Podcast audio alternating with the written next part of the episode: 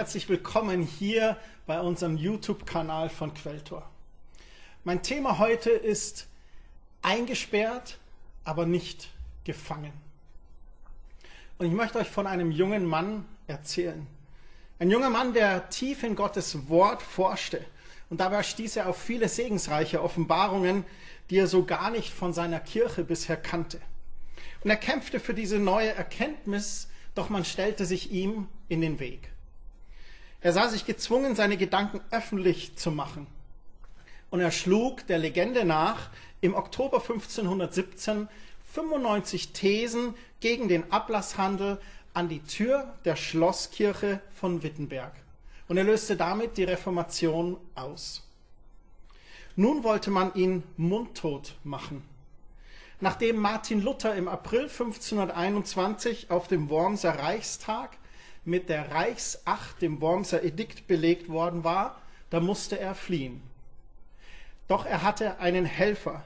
Das war Kurfürst Friedrich der Weise von Sachsen. Er verhalf ihm zur Flucht auf die Wartburg bei Eisenach in Thüringen. Da saß er nun eingesperrt in seinem Kämmerchen, im gezwungenen Lockdown. Und er stand vor einer Entscheidung. Martin konnte sich im Mitleid suhlen und die Flinte ins Korn werfen, oder er nutzte die gewonnene Zeit in der Isolation für etwas Konstruktives. Und das tat er auch. Er entschied sich für die zweite Version. Er übersetzte in nur elf Wochen das Neue Testament vom Griechischen ins Deutsche. 1522 ging seine Übersetzung sogar unter dem Begriff September-Testament in den Druck. Die deutsche Bibel war geboren. Die Menschen, die ihm Böses tun wollten, die zwangen ihn in diesen anonymen Lockdown. Doch was ihm als Böses gedacht war, das drehte er herum zu einem Segen, der ganz Deutschland, ja sogar ganz Mitteleuropa verändern sollte. Die deutsche Bibel war geboren und die Reformation nahm ihren Lauf. Es gibt noch eine zweite Person, die enorm geduldig war. Ich möchte euch erzählen von Nelson Mandela. Er war ein führender südafrikanischer Aktivist und Politiker im jahrzehntelangen Widerstand gegen die Apartheid, gegen die Rassentrennung in Südafrika. Im August 1962 wurde er von der Polizei verhaftet und an einem Prozess erst zu fünf Jahren Haft verurteilt.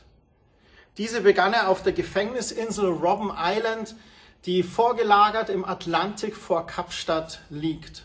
Eine Gefängnisinsel, von der es keine Fluchtmöglichkeit gab. Im April 1964 stand er erneut vor Gericht wegen Sabotage und Planung des bewaffneten Kampfes. Der Staatsanwalt forderte sogar die Todesstrafe. Nelson Mandela wurde schlussendlich zu lebenslanger Haft verurteilt. Diese verbrachte er insgesamt 16 Jahre auf Robben Island sechs Jahre in einem Gefängnis in Kapstadt und dann noch fast zwei Jahre in einem Gefängnis in der kleinen Stadt Paarl. Noch während seiner Haft gab es 1988 ein großes Gedenkkonzert zu seinem damaligen Geburtstag. Er war mittlerweile 70 Jahre alt und saß im Gefängnis, während die Welt seinen Widerstand feierte. Dann fiel die Apartheid und er wurde am 11. Februar 1990 von Staatspräsident ähm, Frederick de Klerk freigelassen. Wenige Tage später hielt er eine Rede vor 120.000 Zuhörern in einem Stadion in Johannesburg. Und er läutete seine Politik der Versöhnung, der Reconciliation ein. Er rief auf alle Menschen, dass sie die Apartheid aufgeben sollen. Er rief auf zu einem Mitarbeitern nicht rassistischen, geeinten und demokratischen Südafrika und dort warb er für allgemeine freie Wahlen und Stimmrecht für alle, unabhängig von Rasse oder Herkunft. Im Juli 1991 wurde er zum Präsidenten der ANC, einer Partei in Südafrika, gewählt. Und in dieser Position leitete er die Verhandlungen mit der Regierung über die Beseitigung des Apartheidssystems und die Schaffung einer neuen vorläufigen Verfassung mit freien demokratischen Wahlen. Mandela und de Klerk erhielten für diese Leistung 1993 sogar gemeinsam den Friedensnobelpreis. Und bei den ersten freien Wahlen 1994 in Südafrika, da gewann die ANC und Nelson Mandela wurde zum ersten schwarzen Präsidenten Südafrikas gewählt. Und dieses Amt hielt er dann für fünf Jahre inne. In seiner Autobiografie Der lange Weg zur Freiheit, da schreibt er, Während dieser langen einsamen Jahre der Haft, da wurde aus meinem Hunger nach Freiheit für mein eigenes Volk der Hunger nach Freiheit für alle Völker, ob weiß oder schwarz. Ein Mensch, der einem anderen die Freiheit raubt, der ist ein Gefangener des Hasses.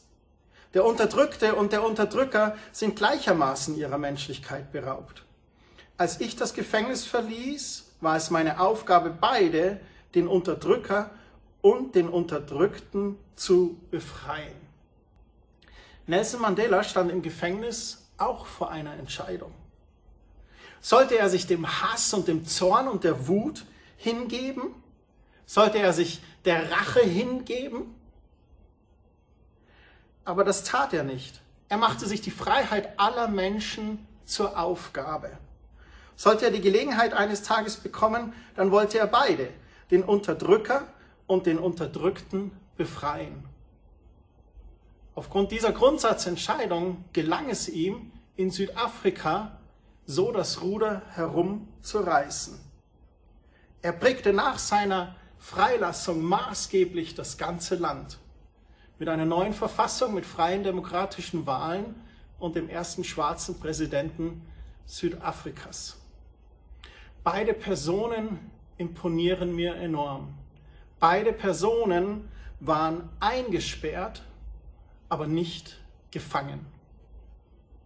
Auch in der Bibel, im Wort Gottes, da gibt es Geschichten von Personen, die gefangen waren oder in brenzligen Situationen sogar. Eine brenzlige Situation, die handelt von drei Freunden, Klammer auf, vier, Klammer zu, die in eine brenzlige Situation geraten sind. In Daniel Kapitel 3 wird zu Beginn beschrieben, dass König Nebukadnezar eine goldene Statue anfertigen ließ. Und diese wurde in der Provinz Babylon in seinem Königreich aufgestellt. Und da gab es eine große Feier mit Einweihung mit allen führenden Beamten seines Reiches, Statthalter, königliche Berater, Schatzmeister, Richter, hohe Würdenträger und alle Beamten der Provinzen, die waren eingeladen. Und alle kamen zur Versammlung vor dem Standbild.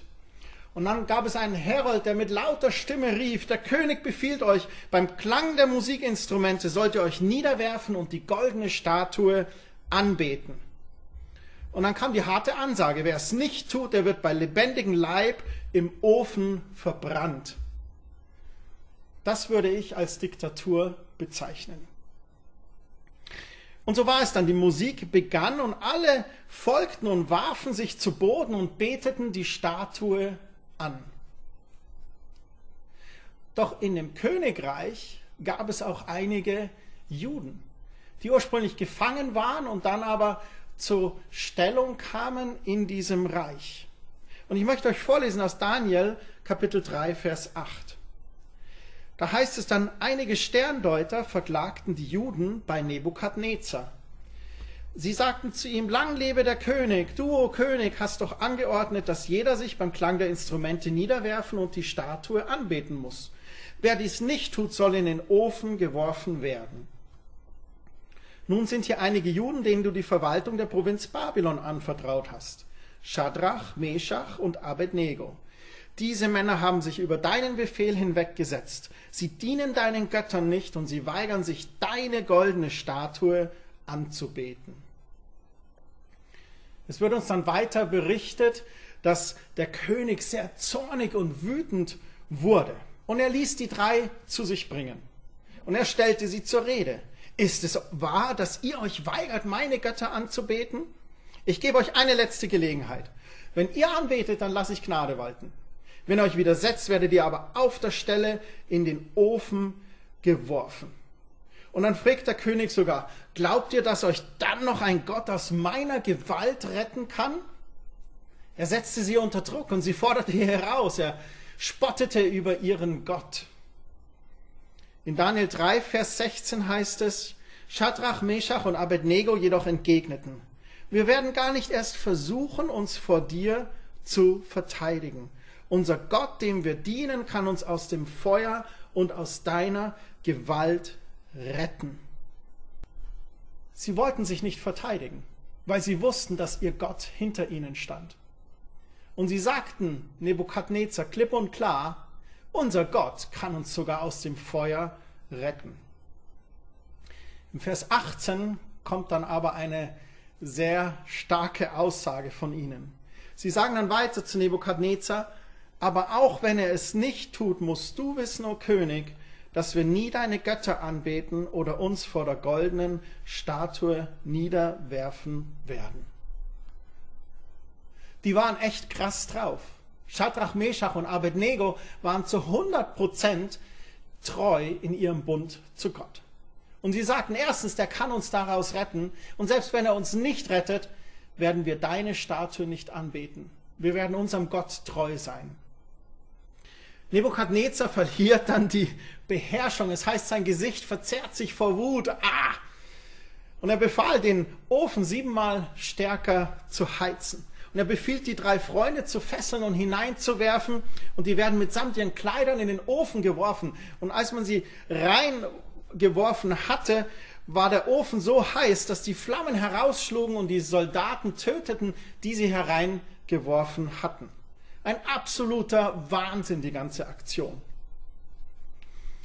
Die drei fielen gefesselt mitten ins Feuer.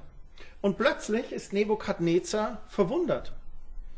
Er sagt, haben wir nicht drei in den Ofen geworfen? Warum sehe ich aber vier Männer ohne Fesseln im Feuer umhergehen? Sie sind unversehrt und der vierte sieht aus wie ein Sohn der Götter. Nebukadnezar holt die drei schließlich aus dem Ofen heraus und er ruft sie, Schadrach, Meshach, Abednego, ihr Diener des höchsten Gottes kommt heraus. Da beginnt eine Wandlung in Nebukadnezar. Er bezeichnet sie als Diener des höchsten Gottes. Dieses Wunder, dass ihnen nichts geschieht und dass da eine vierte Person ist, die ausschaut wie ein Sohn von Göttern, die ändert Nebukadnezars Herz total. Die gingen also raus, alle Alten herbei und sahen, dass die drei unverletzt waren. Kein Haar war verbrannt und sie rochen nicht einmal nach Rauch. Und nun lasst uns gemeinsam lesen, was Nebukadnezar sagt. Daniel 3, Vers 28. Da rief Nebukadnezar, gelobt sei der Gott Shadrachs, Meshachs und Abednegos. Er hat seinen Engel gesandt, um diese Männer zu retten, die ihm dienen und sich auf ihn verlassen. Sie haben mein Gebot übertreten und ihr Leben aufs Spiel gesetzt, weil sie keinen anderen Gott anbeten und verehren wollten. Deshalb erlasse ich einen Befehl für alle Völker und Länder, gleich welcher Sprache. Wer über den Gott Schadrachs, Meschachs und Abednegos etwas Verächtliches sagt, der wird in Stücke gehauen und sein Haus wird in Schutt und Asche gelegt. Denn es gibt keinen anderen Gott, der auf eine solche Weise retten könnte. Dann gab der König den drei Männern eine noch machtvollere Stellung in der Provinz Babylon. Was war geschehen? Das Wunder im Feuerofen änderte das Herz des Königs. Nebukadnezar ordnet an und sagt, dass das der mächtigste Gottes. Und niemand im Lande darf irgendetwas Verächtliches über diesen Gott sagen. Er erkennt die Autorität an. Und das Geniale dann noch, dass er den drei Männern eine noch machtvollere Stellung in der Provinz Babylon gibt. Ein Sohn der Götter stand den dreien bei. Jesus, Sohn Gottes, war er mit ihnen im Feuerofen mit dabei?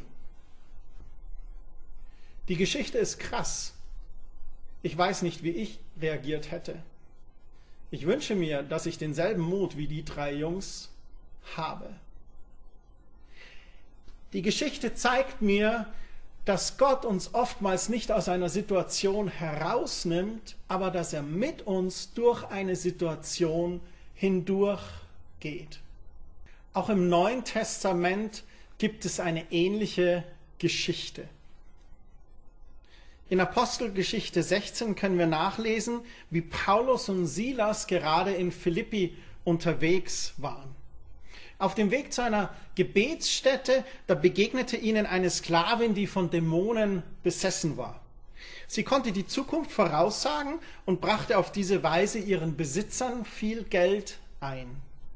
Es heißt, dass die Frau Paulus und den anderen hinterherlief und sie schrie, diese Männer sind Diener des höchsten Gottes und zeigen euch den Weg zum Heil. Der Wahrsagegeist, der Dämon, sprach durch diese Sklavin.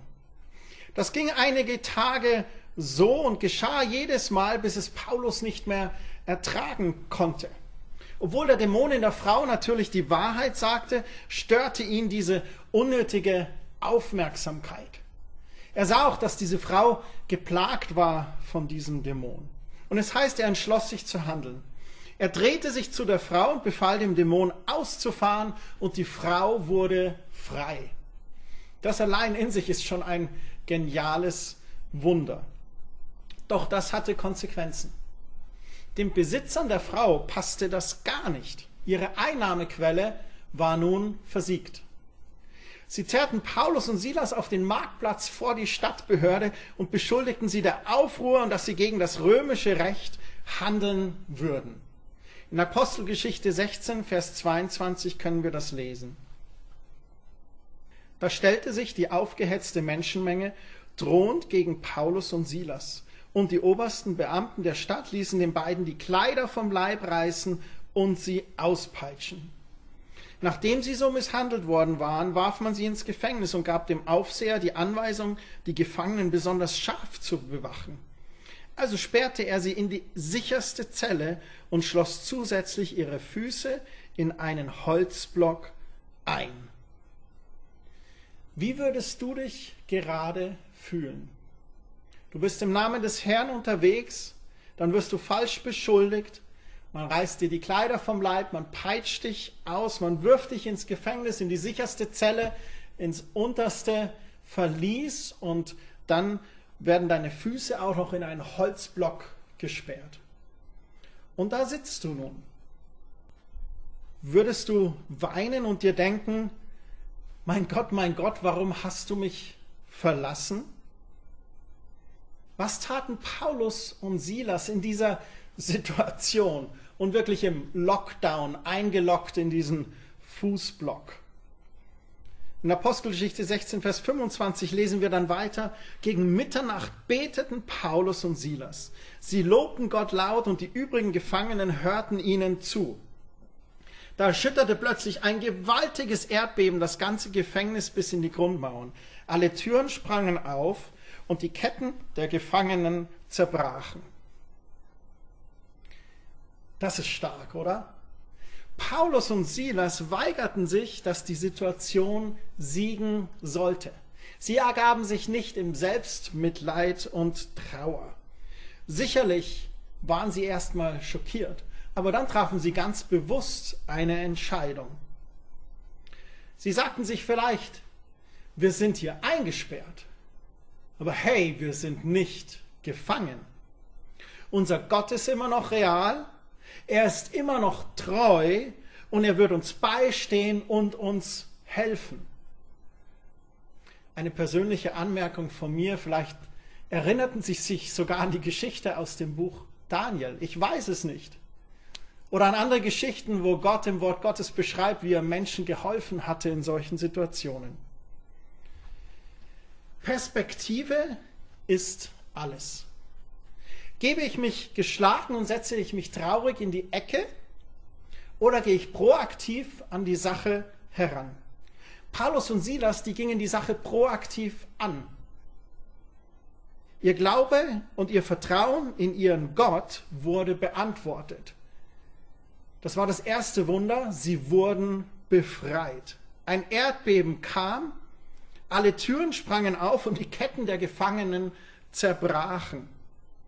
Doch nicht nur das. Wenn man weiter liest, begegnen sie dem Aufseher. Und sie erklären ihm, was passiert ist. Und der Aufseher bekehrt sich, lädt sie ein in sein Haus und das ganze Haus des Aufsehers bekehrt sich. Die obersten Beamten, die erfuhren dann auch, dass Paulus und Silas eigentlich römische Bürger waren. Man wollte sie dann so möglichst schnell loswerden, aber Paulus und Silas forderten ein, dass sie sich entschuldigten. Und das taten sie auch. Sie entschuldigten sich bei ihnen und gaben ihnen persönliches Geleit. Was für ein geniales Wunder, das Gott da getan hat. Wir stehen vor einem vierwöchigen Lockdown. Meine Frage an dich ist, welche Sicht hast du? Was steuert dich? Sind es deine Umstände? Ist es der Lockdown? Ist es das, was dich immer gerade negativ bedrängt? Oder sind es deine Überzeugungen? Ist es dein Vertrauen in Gott? Ist es das Vertrauen in den Bund, den du hast mit Gott, den Jesus mit seinem Blut teuer erkauft hat? Ist es dein Vertrauen in die Wahrheiten von Gottes Wort, über die wir letzte Woche schon geredet hatten? Lebst du aus der Liebe und Erlösung heraus, die Jesus für dich erwirkt hat?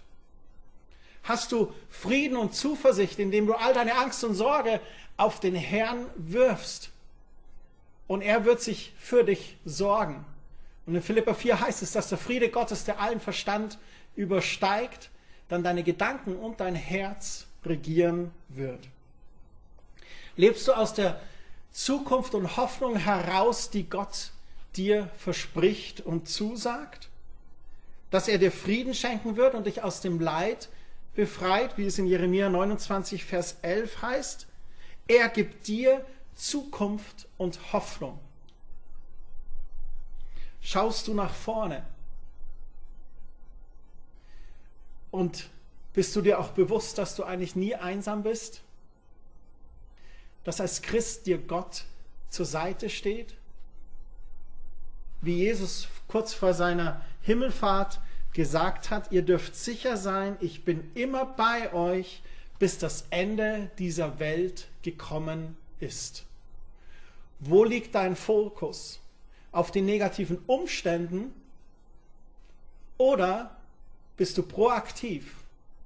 Erkennst, wer du bist in Christus, was dir geschenkt ist und versuchst du das Beste aus der Situation zu machen. Und nicht nur das Beste, sondern sogar Konstruktives aus dieser Situation hervorzubringen.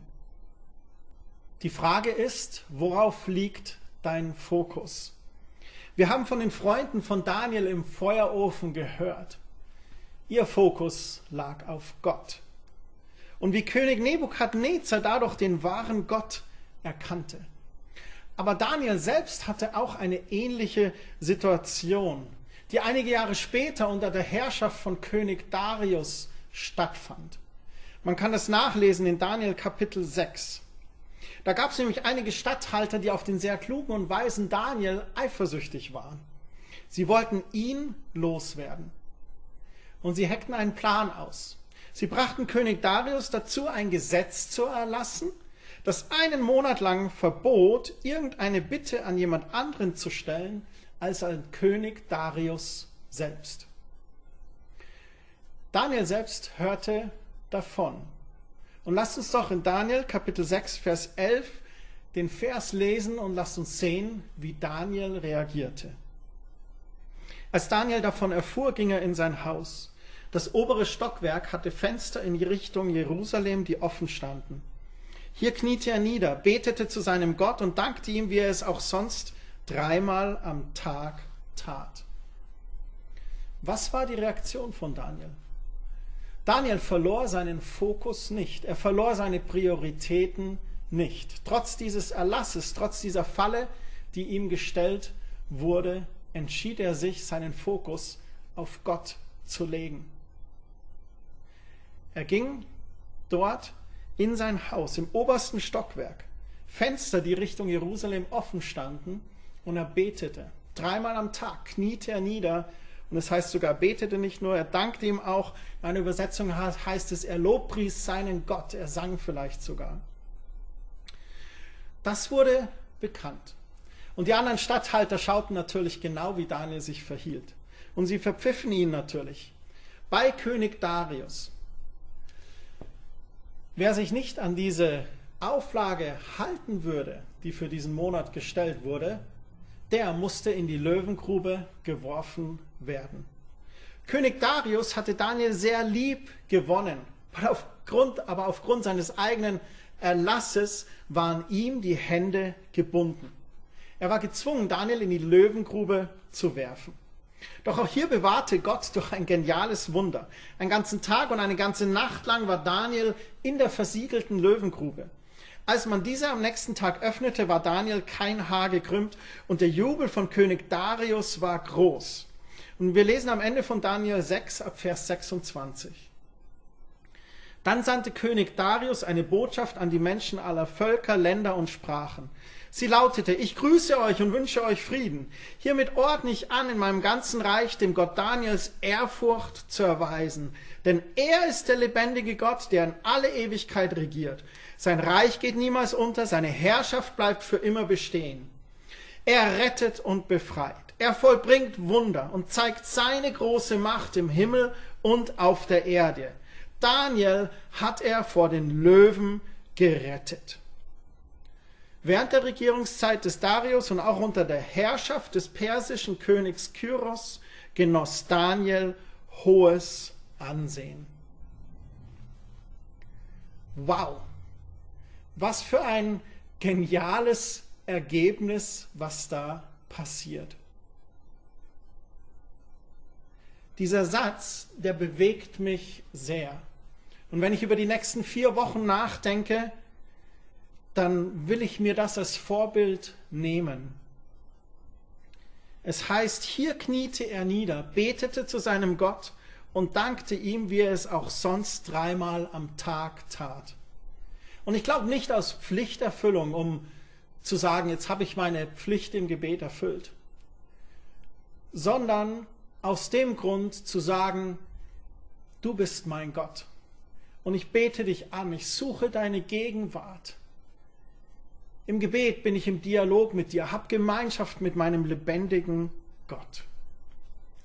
Daniel folgte genauso wie Shadrach, Meshach und Abednego und wie auch Paulus und Silas seinem Gott zu 100 Prozent nach.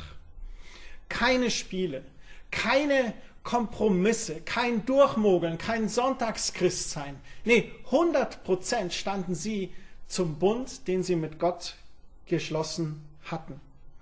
Sie alle wussten, wenn wir uns zu 100 Prozent zu unserem Gott stellen und ihn bei seinem Wort nehmen, dann würde er sich zu 100 Prozent zu uns stellen und uns treu in seinem Bund zu uns sein. Mir geht es hier nicht um Rebellion oder auch leider die negativen Stimmen über den Lockdown.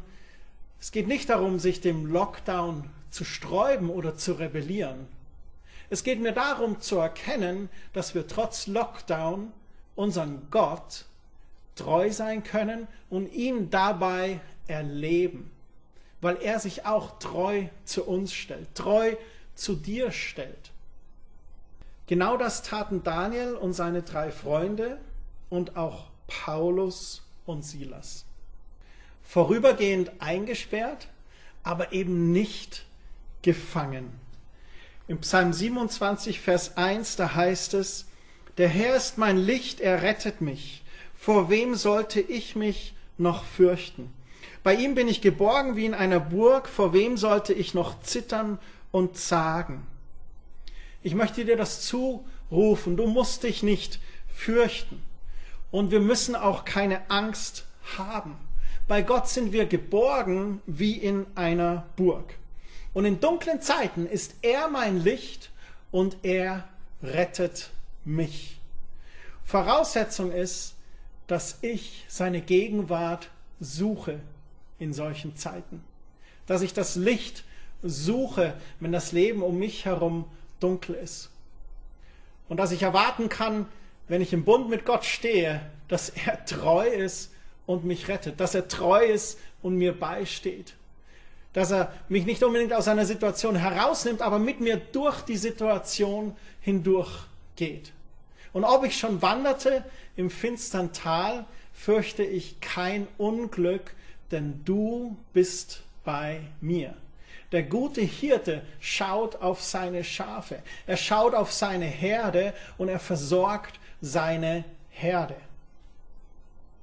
In Römer 8:31, da heißt es, kann man wirklich noch mehr erwarten? Wenn Gott für uns ist, wer kann dann gegen uns sein?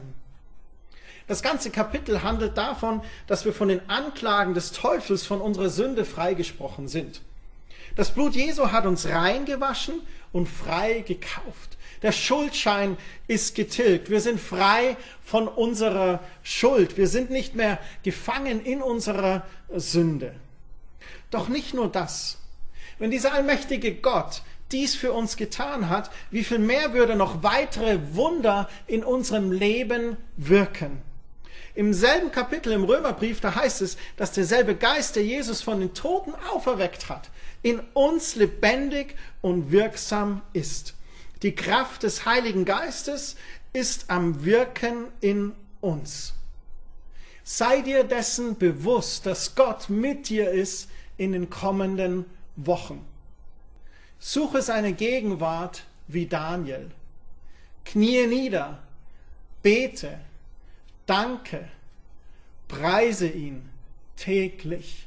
Und du wirst erleben, wie er dir beisteht. Handle proaktiv. Mach dir Gedanken darüber, wie du das Ganze gut gestalten kannst. Der November ist ja grundsätzlich sehr herausfordernd. Die dunkle Jahreszeit und nun auch noch dieser Lockdown Light für vier Wochen. So eine Situation ist herausfordernd, aber sie ist zu meistern. Die Situation wird besser werden. Ein wichtiger Punkt ist, glaube ich, sich Pläne für die Zukunft zu machen, nach vorne zu schauen.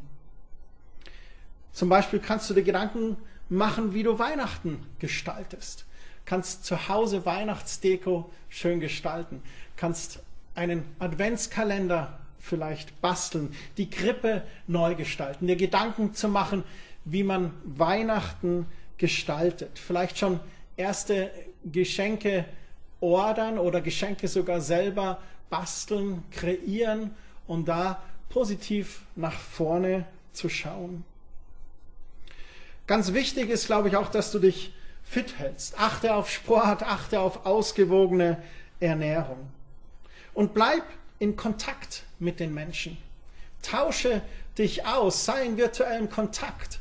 Ruf jemanden an, Skype mit jemanden oder FaceTime oder WhatsApp. Tausche dich aus. Das wird dir helfen, innere Unruhe oder inneren Stress abzubauen. Du musst nicht alleine durchs Leben zu gehen. Und wenn du niemanden hast, mit dem du dich austauschen kannst, dann ruf uns an, kontaktier uns. Ruf uns an, schick uns eine Nachricht, suche Kontakt zu jemandem, mit dem du dich austauschen kannst und Stress abbauen kannst. Achte da auf dich selbst auch. Wenn deine Gedanken zu negativ sind, dann suche dir Hilfe bei Freunden oder ruf uns an. Und ganz wichtig, verbringe täglich Zeit in Gottes Gegenwart da möchte ich dich bitten, das nicht zu vernachlässigen. Täglich in seinem Wort zu sein, im Gebet zu sein, aber auch in der Stille in Gottes Gegenwart von ihm zu hören. Und er wird dich führen und leiten, Tag für Tag für Tag, Woche für Woche. Und du wirst aus diesen vier Wochen besser hervorgehen, als du vielleicht hineingegangen bist. Wir möchten euch abschließend noch mit einem Lied segnen. In dem Lied geht es darum, dass wir durch Jesus frei gemacht sind. Und dass wir erkennen dürfen, was wir alles in ihm haben, was uns in ihm geschenkt worden ist. Wisst ihr, der Feind, der ist beständig dabei, uns zu sagen, was wir nicht sind und was wir nicht können. Und besonders in herausfordernden Zeiten oder Umständen, die wir gerade erleben, da versucht das Negative in unseren Gedanken und in unserem Herzen Fuß zu fassen. Aber Gott durch sein Wort sagt uns beständig, wer wir in ihm sind und was wir durch ihn tun können. Unser Gebet für euch ist, dass euch das trägt. Die Wahrheit von Gottes Wort, wer ihr in Christus seid und dass ihr erkennt, was ihr durch ihn tun könnt. Himmlischer Vater, ich danke dir für jeden, der hier zusieht oder auch zuhört. Und wir segnen jeden. Wir beten, dass deine Gegenwart jeden Einzelnen begleitet. Ich danke dir für einen Hunger nach deinem Wort und dass wenn wir dein Wort lesen, dass du uns Offenbarungserkenntnis darüber schenkst, wer wir in dir sind und was wir durch dich tun können. Ich danke dir, dass wir nicht alleine sind, dass du alle Zeit bei uns bist und danke auch für die Familie Gottes, die Gemeinschaft, die wir erleben dürfen als Christen, dass wir da wie eine große Familie gegenseitig füreinander da sein können. Ich bitte dich auch, dass du uns bewahrst vor jeglicher Krankheit. Wir beten, dass dieser Coronavirus ausstirbt in Jesu Namen. Du, Jesus, bist der König. Du trägst die Krone. Du trägst die Corona. Und du hast alle Krankheit am Kreuz getragen. Und so bitten wir dich, heile du unser Land, gib du den Politikern und Verantwortlichen in Wirtschaft und Staat Weisheit mit der ganzen Situation weiterhin richtig umzugehen. Und schenke du uns Geduld. Schenke du uns die Ausdauer, ja, dass jeder seinen Teil dazu beiträgt. Dass wir einer für alle und alle für einen gemeinsames schaffen werden, diese ganze Sache zu besiegen. Amen. Euch eine gesegnete Woche und Gottes Segen mit dem folgenden Lied.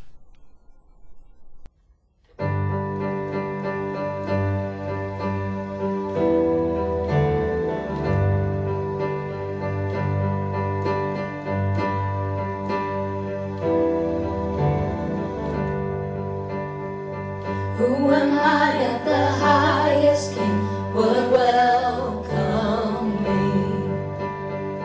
I was lost, but he brought me in. Oh, his love